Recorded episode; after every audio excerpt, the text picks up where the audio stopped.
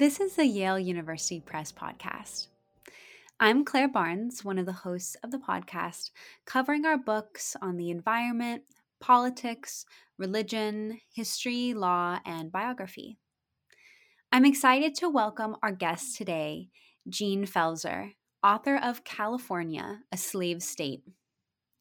Jean Pfaelzer is a public historian, commentator, and professor of American Studies at the University of Delaware. Her previous books include Driven Out, The Forgotten War Against Chinese Americans, and Origins of Social Realism, among others. Today, we're here to talk with Jean about the history of slavery and resistance in California, which she tells in this new book with Yale University Press. I'm so excited to be with you here today, Jean. Welcome to the podcast. Thank you. I briefly mentioned a couple of your previous publications, which cover fascinating topics from the hopes and dreams of utopian societies to Chinese American histories of labor resistance. In the broader landscape of your work, this book is an interesting cross section of your of your scholarship, and I also had noted that you're a lifelong Californian. Can you talk more about your drive and inspiration to write this book on California's history as a slave state? This was a history that I found actually through first through an image, a photograph from the early 1880s. It's a photograph, and it's in this book of a young Chinese girl. She looks about 12 to 14. She's she's young. And she's behind a cage, um, a wire netting.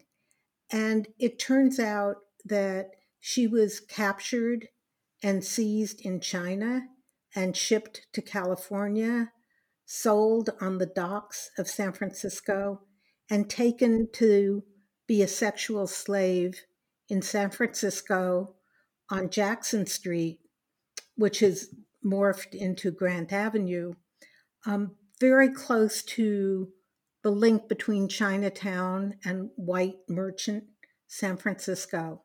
And she was kept in this cage as a sex slave, working in a Chinese brothel. And I looked at that picture over and over again. I have two daughters. And I just kept saying to myself, what happened to the 13th Amendment? How was this image taken probably in the early 1880s possible for there to be this kind of brutal and very public sexual slavery in California? So I had that image in front of me and I felt like I needed to find out its deeper story. So that was one very powerful impetus. And the other was a few years ago in the local Northern California paper, I saw a notice that a 15 year old girl had been found locked in a metal box up in Lake County, a very small, remote county in Northern California. And she'd been picked up on the streets of Hollywood. She was a runaway, she was homeless. She gets in the car with these two guys and they drive her up to Northern California. And they keep her as a slave to sexually service the field workers and themselves in the new marijuana grows up in Northern California. And also to trim the buds off of the marijuana plants. She frees herself. They take her down to the state capitol in Sacramento, lock her in a motel room while they go shopping. She sees a telephone and she dials 911 and she frees herself. So, those two stories of these young women bracket the book, but they also profoundly shaped my sense that why didn't I know this growing up in California? And how is it possible to still be happening now? I think the the the the time span of those narratives from in in San Francisco in the 1800s um, and also then to the modern day is such um, a great representation of, of what the book does as this huge survey of California as a slave state even before it was deemed the state of California. And women play such a, an important role in this book. And I was really struck by the figures um, throughout throughout the periods that you cover of, of, these women in this in these in this book which which are they're just remarkable figures and i'm wondering if we can move to an early section of the book the prologue where you illuminate the story of zixa of the Wailaki people and you tell her story of enslavement and then share her own narrative of fugitivity, which she had orally dictated. I'm wondering if you can talk more about the choice to begin the book with her story and how she sets the stage for your other discussions of Indian slavery, both within the Spanish period and then when, when California is supposedly a free state there were several gifts that Zixa gave to me and maybe to the book. Um, I very much, Zixa, for people who haven't read the book, was a 10 year old girl during the Indian genocide enacted by the US military in California to open up California lands um, for new white settlers and her tribe was inland. And so the military comes to her tribe toward the end of the genocide. It's about 1860, 1861. Mm-hmm. Ironically, now we can realize the Civil War against slavery is happening in the East and in the South. Just as she is captured, the military come into her village, and typically they seize the men. They are more afraid of the men and burn the village. They want the land for white ranchers, white settlement. And the women and children take off. And the military chase the women and children. And they rope them, they lead them back to a fort, a very shoddy little wooden fort that they've built just to hold these captives. And she and her mom are on the run with her her kid sister and eventually she's she survives in the wilderness i am in awe of how she lived knowing knowing how to live in the wilderness i'm thinking about the children who recently survived in colombia because they knew how to live in the amazon and i was thinking about zixa who knew how to survive in the redwood forest. And she knows how to dig certain bulbs from the ground that are edible, cama, cama lilies. She knows to find safe water by licking the bottom of ferns, so she knows it's rainwater. And she knows how to find little pools in the rivers where she can catch fish with her hands she carries a coal with her at all times, a hot coal, so that she never has to start a fire. She knows this. And then she survives. She's captured and sold to a hog farmer, and she runs away, but she's smart. She opens the door, the barn door to let out all his horses so he can't chase her. She knows how to wade through riffles in the Eel River. And time after time, she finds her mom again. And time after time, the military, the US military, sells her from the forts where she's captured. Finally, she's on the run, she survives. And when she's old in the 1930s, she feels, and she says this, White people need to know my story.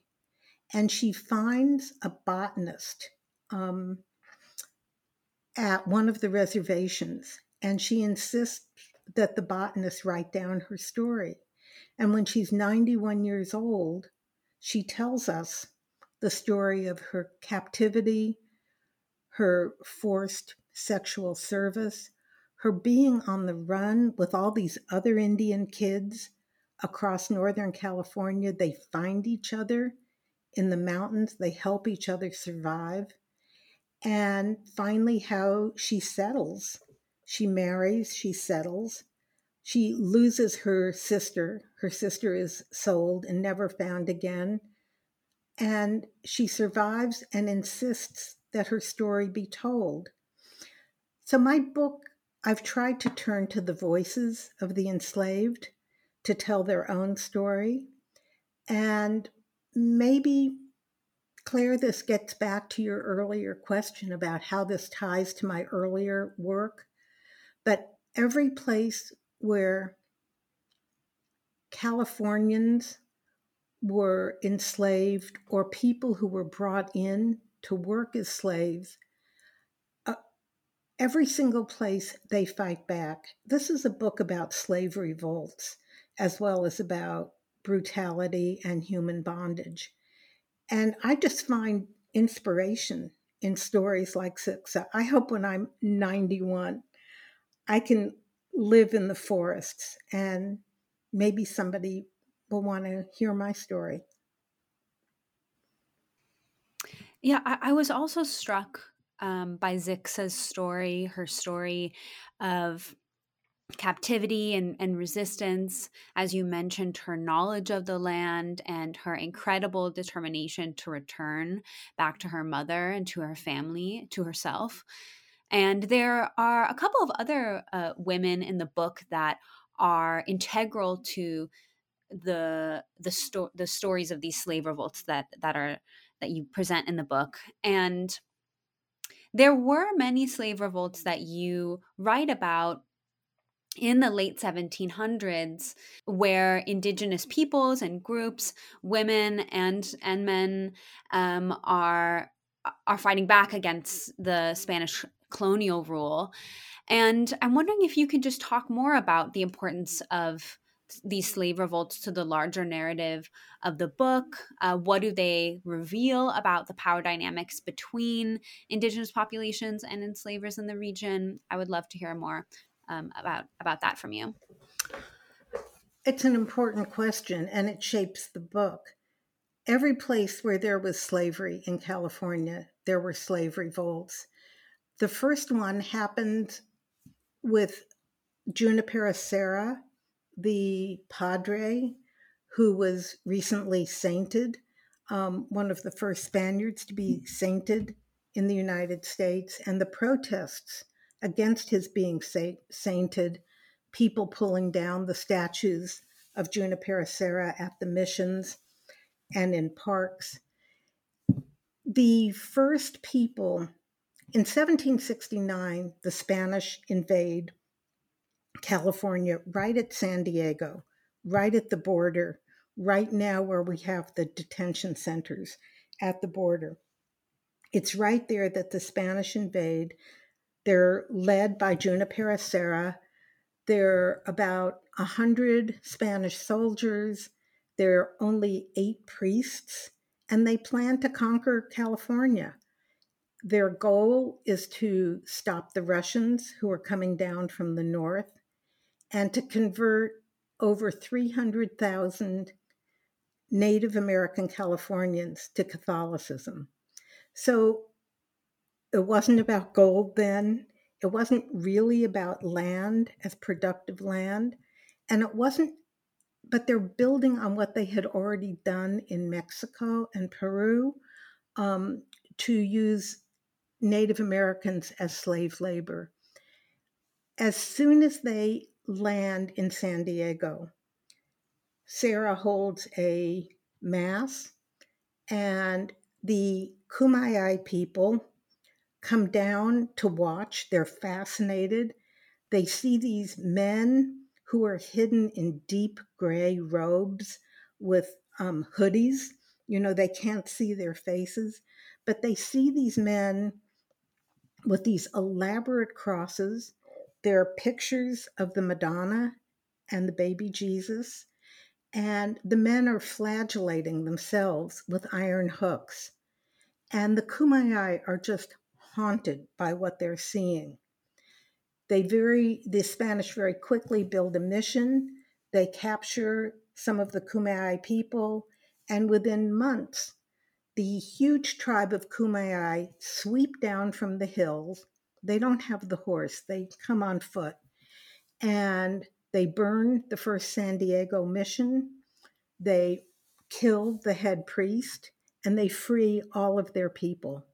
And we now know the story of this slave revolt and how these small clans within the Kumeyaay tribe coordinate together in the surrounding San Diego mesas and on the beach to coordinate a slave revolt and free the Kumeyaay from the Spanish. So it begins right there. And Serra, Junipero Serra, is writing letters back to the Mother Mission in Mexico, in Loreto, Mexico, frantic about the Spanish soldiers. And he writes these letters throughout, raping the women. And he knows that they will never successfully convert the tribal people of California with the quantity of deliberate and orchestrated rape. So, throughout this, it's not just a women's story, but it's very much a women's story and also a children's story of them taking children for labor and for sexual assault. So that slave revolt opens the book. Yeah, and I and I think you know your your stories and and as and, and as you're telling our listeners now, these are really chilling, you know, depictions of of what um, slavery looked like in California, what these slave revolts were like, and yet so necessary to deepen our understanding of California history. And I, I, I know he, you had mentioned another woman that led a slave revolt, Toy Purina. And I'm wondering if you could talk more about her because she was such a fascinating figure. I think the only Native woman to lead a revolt against the Spanish Empire, you right? Yeah. Um, Toypurina was at a mission, it was Mission San Gabriel, was the closest mission. She was from the Tongva tribe. I think for many people, um, including me initially, I didn't understand that there were 250 tribes in California. So we're speaking of congregations of that are not thousands and thousands of people. They're hundreds and hundreds of people. And the Tongva people lived for between six and 12,000 years just north of what's now Los Angeles, just at the northern end of what would be the valley north of LA for people who are aware of California. And they were brutalized, they were seized, they were forced to work at the missions. And Toypurina was born and designated a, cha- a shaman. She was known to be a spiritual person. And she's raised knowing that she's a leader and that she's an important person. And she's recruited to lead a slave revolt against the missions. And because she's such a powerful young figure, people follow her. And they, on one night, they bust into the missions and someone has ratted them out. And as they climb over the walls of the mission, they're seized. And with the other chiefs who were following her, and Toypurina is seized, and there's a trial and one of the ways we know Toypurina's story is I was able to find the transcripts of her trial.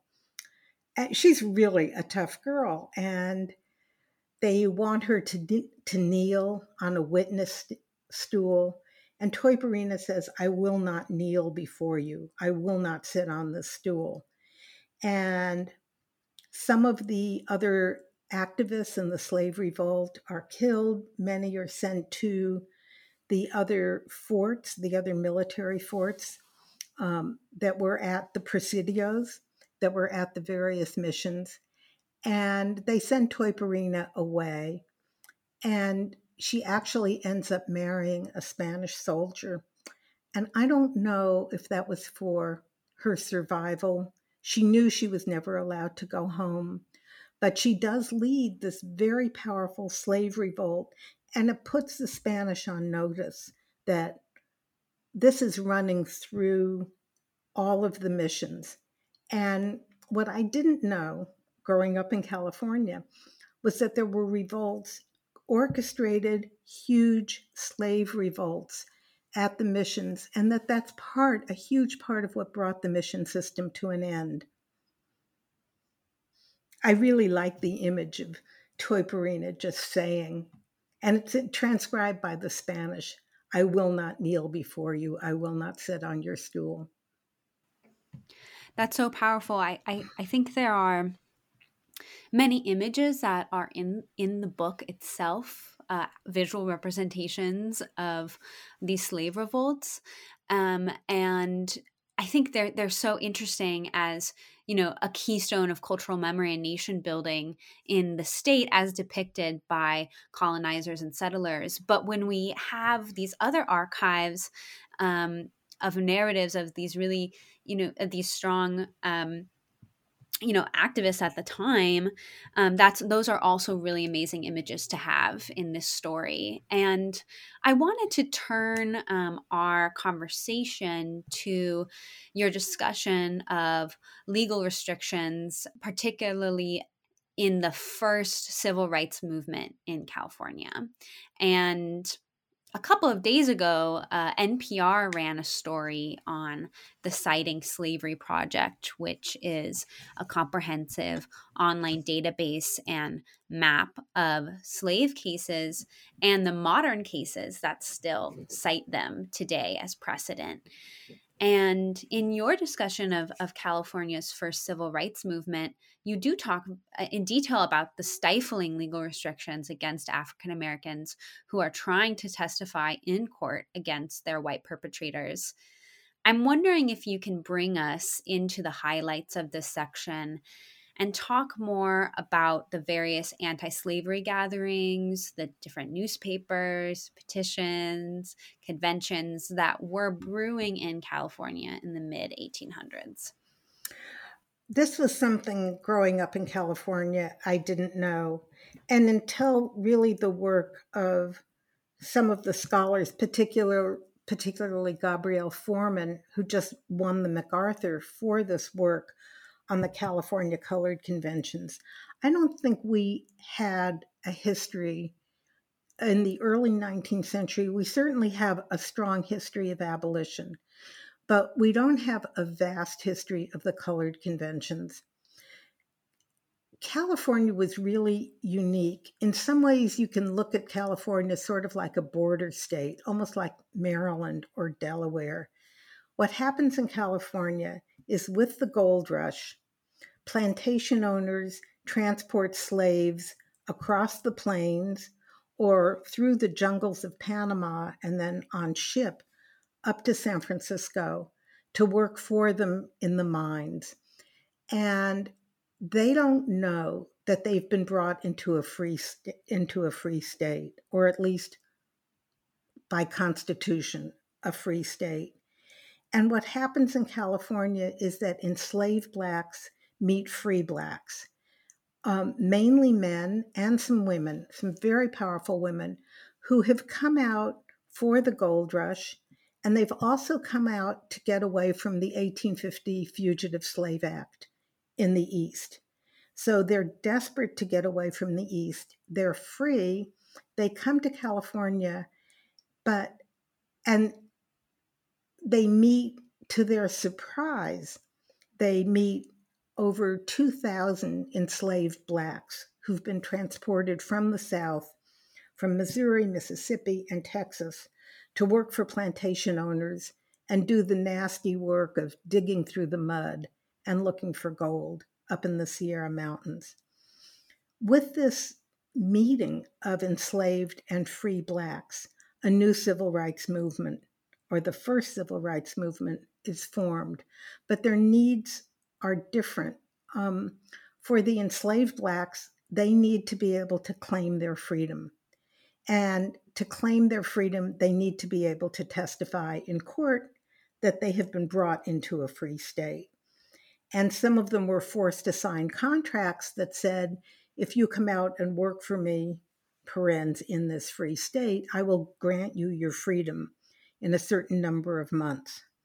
For the free blacks, they couldn't prove that they were free unless they could testify in court. Unless you can go into court with your manumission paper or your freedom paper or your birth certificates to establish that you are a free person, a free black person. If you're not allowed to testify, you can be seized and taken back or taken into slavery. So in California, the right to testify was the ticket to freedom. And that's what the colored conventions were about. There were four colored conventions in California. Hundreds of African Americans, in California's case, they were all men, um, gather. The first meetings are at the AME, the um, Methodist Episcopal churches in, San, in Sacramento, very deliberately down the street from the State House where these laws were being enacted. And they're demanding the right to testify. And they produce over 8,000 petitions. And as a historian, I can tell you when I went into the Sacramento, California archives and touched these petitions demanding the right to testify that were circulated and signed all over the state, it's really compelling people's organizing skills and their struggle for freedom. The California legislature copies the U.S. House of Representatives, which had a gag order about talking about slavery. And it throws the petitions out. It literally refuses to receive them. So they were collected after the fact. So that's the organization that gives birth to the civil rights movement. And it also gave birth to what we happened what happened in the later civil rights movement that's born in the 50s, the 1950s, 60s, and 70s, is that free blacks are raising money for enslaved blacks to have lawyers, to have white lawyers. And they raise thousands upon thousands of dollars so that enslaved blacks can go to court and be represented and gain their freedom. Right. And and there were so many um, other really interesting intersections in your book uh, between organizers on the East Coast who are really focused on kind of the dominant narrative that we've heard of, of North South slavery, such as Fred, Frederick Douglass and William Lloyd Garrison and the Liberator. They're commenting on stuff that's happening in California. Um, in addition to you know other types of things in the legal system such as the poll tax that that are still you know that those continue on into the modern day struggle. And you know the book is is really an amazing survey of california as a slave state. You, and you move from different sites of bondage as we've talked about including missions um, we haven't talked yet about this but you discuss it in your book native boarding schools ranches reservations and and of course up to modern discussions of of california their prison system um, as well as modern day labor trafficking. And um, as i'm also a native californian and you know i i think that you know the state's involvement with slavery is so ingrained in in our educational experience. I'm thinking here of the mission projects that we had to complete in elementary school but you know I, have also n- never uh, learned in the education system about you know the organizing that was happening at the colored conventions or you know the prevalence of sex slavery in, in San Francisco with um, a lot of the Chinese immigrants, and and so I'm I'm wondering how you hope that this book will be adopted for courses, you know, from primary to collegiate settings, especially in the state of California. I am hoping this is, and I've heard that it is, which makes my heart happy, that this is a very readable book. In fact, somebody just called it a page turner because I really want this book to be available not just in university courses, which we know is often the long life of a history book. Um, I joked with the with the publicists about um, how are we going to publicize a banned book, and will this book even be allowed to be sold in Texas and Florida? Um, so I'm I'm hoping that the these stories will resonate. They certainly go into the present with human trafficking. I grew up in California. I went to high school, public high school in LA. I went did my BA and MA at Berkeley, and I didn't learn this. And I'm really hoping that it will be adopted by the California Board of Education to be taught. Um, they have a parallel list of what we would call in college elective books. And I'm really hoping that this um, book is available to young people because my goal is that it isn't just a story of trauma, but it's a story of organizing and people taking this history and and organizing resistance. But also i think this is a book about voices about the power of telling stories. And i hope that the stories get heard because my goal in the research um, was to find these stories and have people tell them in their own voices. And i think that's what we want for our kids is to be able to find their voice and tell their stories and for this book not to be taken off the shelves. Mm-hmm. yeah i think you know that it, it is a very serious consideration. Will this book be banned in places that have um, you know more conservative leadership? And i am wondering if we can turn lastly to the topic of reparations, which is, I think, in some ways connected to how to how we hope that this book will make an impact. And in the epilogue, you you ask, you know, what constitutes amends, and you list a series of what reparations could entail, which include visas, vaccines, electricity, taking down harmful language and statues land acknowledgments, money, the list goes on. And there is an important, you know, July 1st deadline for the California Reparations Task Force dealing with these questions. And I'm wondering if you'd like to speak, you know, about your discussion of reparations, about the task force, and and what role you hope the history will have on on the future of reparations in the state of California. Oh, thank you, Claire. Um, I'm actually about to testify before the Reparations Commission for San Francisco, and we'll be raising these issues that it's possible. California is one of the few states that's put a dollar figure, one of the few places that has put a dollar figure on reparations. And the first dollar figure that was put forth a few weeks ago was $8 billion, which is almost equal to the budget of California. And so we all are weighing what's right and the economic costs of the legacy of slavery in terms of healthcare, education, redlining against being able to own homes, the poll tax. There's a story in the book of two men who refuse to pay a poll tax when they're not allowed to vote. Um, so there's a legacy of all of these things. Probably one of the most terrifying decisions in the past few years was the Supreme Court annihilating the Voting Rights Act.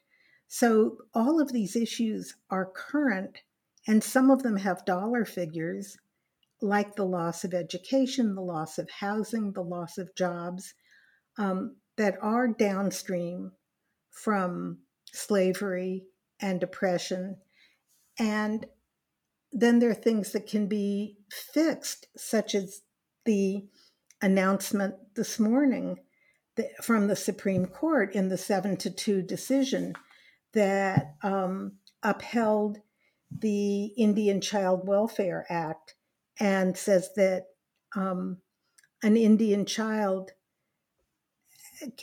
um, belongs in its tribe, in his or her tribe, that a child can't be adopted out of the tribe if the tribe or the tribal family, the tribal rel- relatives want to keep and raise that child. It's an incredibly important decision that goes up against the Indian boarding schools and all kinds of captivity. So, reparations can take a lot of forms, and it's going to be different for different groups of people. What Native Americans want is land more than the check, and they feel like the right to casinos is only partway there. It doesn't give them the land on which the casinos are built.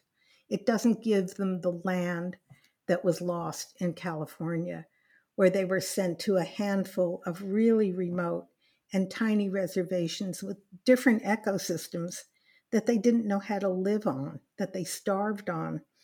So part of it is land, part of it is money, and part of it is education. Part of it is having access to vaccines. Um, during COVID, the little library vans still went onto some of the reservations up here in Northern California. They could have carried vaccines with them in these library vans going into very remote reservations like the Hupa Reservation and delivering, easily delivering vaccines to people who don't have transportation to the cities or don't have really powerful health clinics. So reparations can take a variety of forms.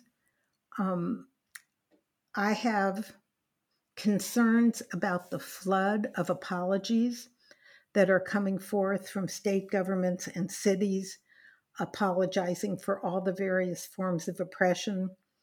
And is it just checking the box? Okay, we've done that, we've apologized. Or is it deeper than that? Does it mean that the truth has been acknowledged and can be used and built upon? We'll all probably think differently about that. Um, I've two weeks ago I spoke in the city of Antioch where there was an apology for the um, violence done to the Chinese people in the city of Antioch. And I watched, having published all of my concerns about apologies, I watched a Chinese family turn that printed apology over to the Historical Society so that it will always be known, that it will never be forgotten what happened to the Chinese in Antioch. And I have to say that it it changed me to see the power of acknowledgement, the power of truth telling beyond the check. And yet we all know that without without money, that none of these um, systematic changes can happen. That's incredibly powerful, and and I do think that this the book itself is an act of truth telling, and it is a page turner, and I'm really grateful that we could talk about all the different aspects of the book today and and there's so much more within this really deep history that you have that we haven't talked about. But as we come to the conclusion of our conversation is there anything else that we haven't touched on yet that you'd like to share with our listeners about the book i think what struck me was the um, one is the currency of modern human and sex trafficking. I was stunned to discover that when the Native American children were being sold um, in the Siskiyou Mountains and in the Eel River Valley and around Sacramento somebody said, a farmer said, there isn't a household in Sacramento that doesn't have an Indian slave in that household. Um, how common it was for Native Americans to be sold, for African American plantation, enslaved plantation workers to be transported out to California. So I think the takeaway for me is that how common it was, how casual it was, how it worked through the law. But like slavery everywhere, it also works through violence. You need the twinned hand in hand of the legal system and brutality to keep a person enslaved. And so that was an important takeaway for me.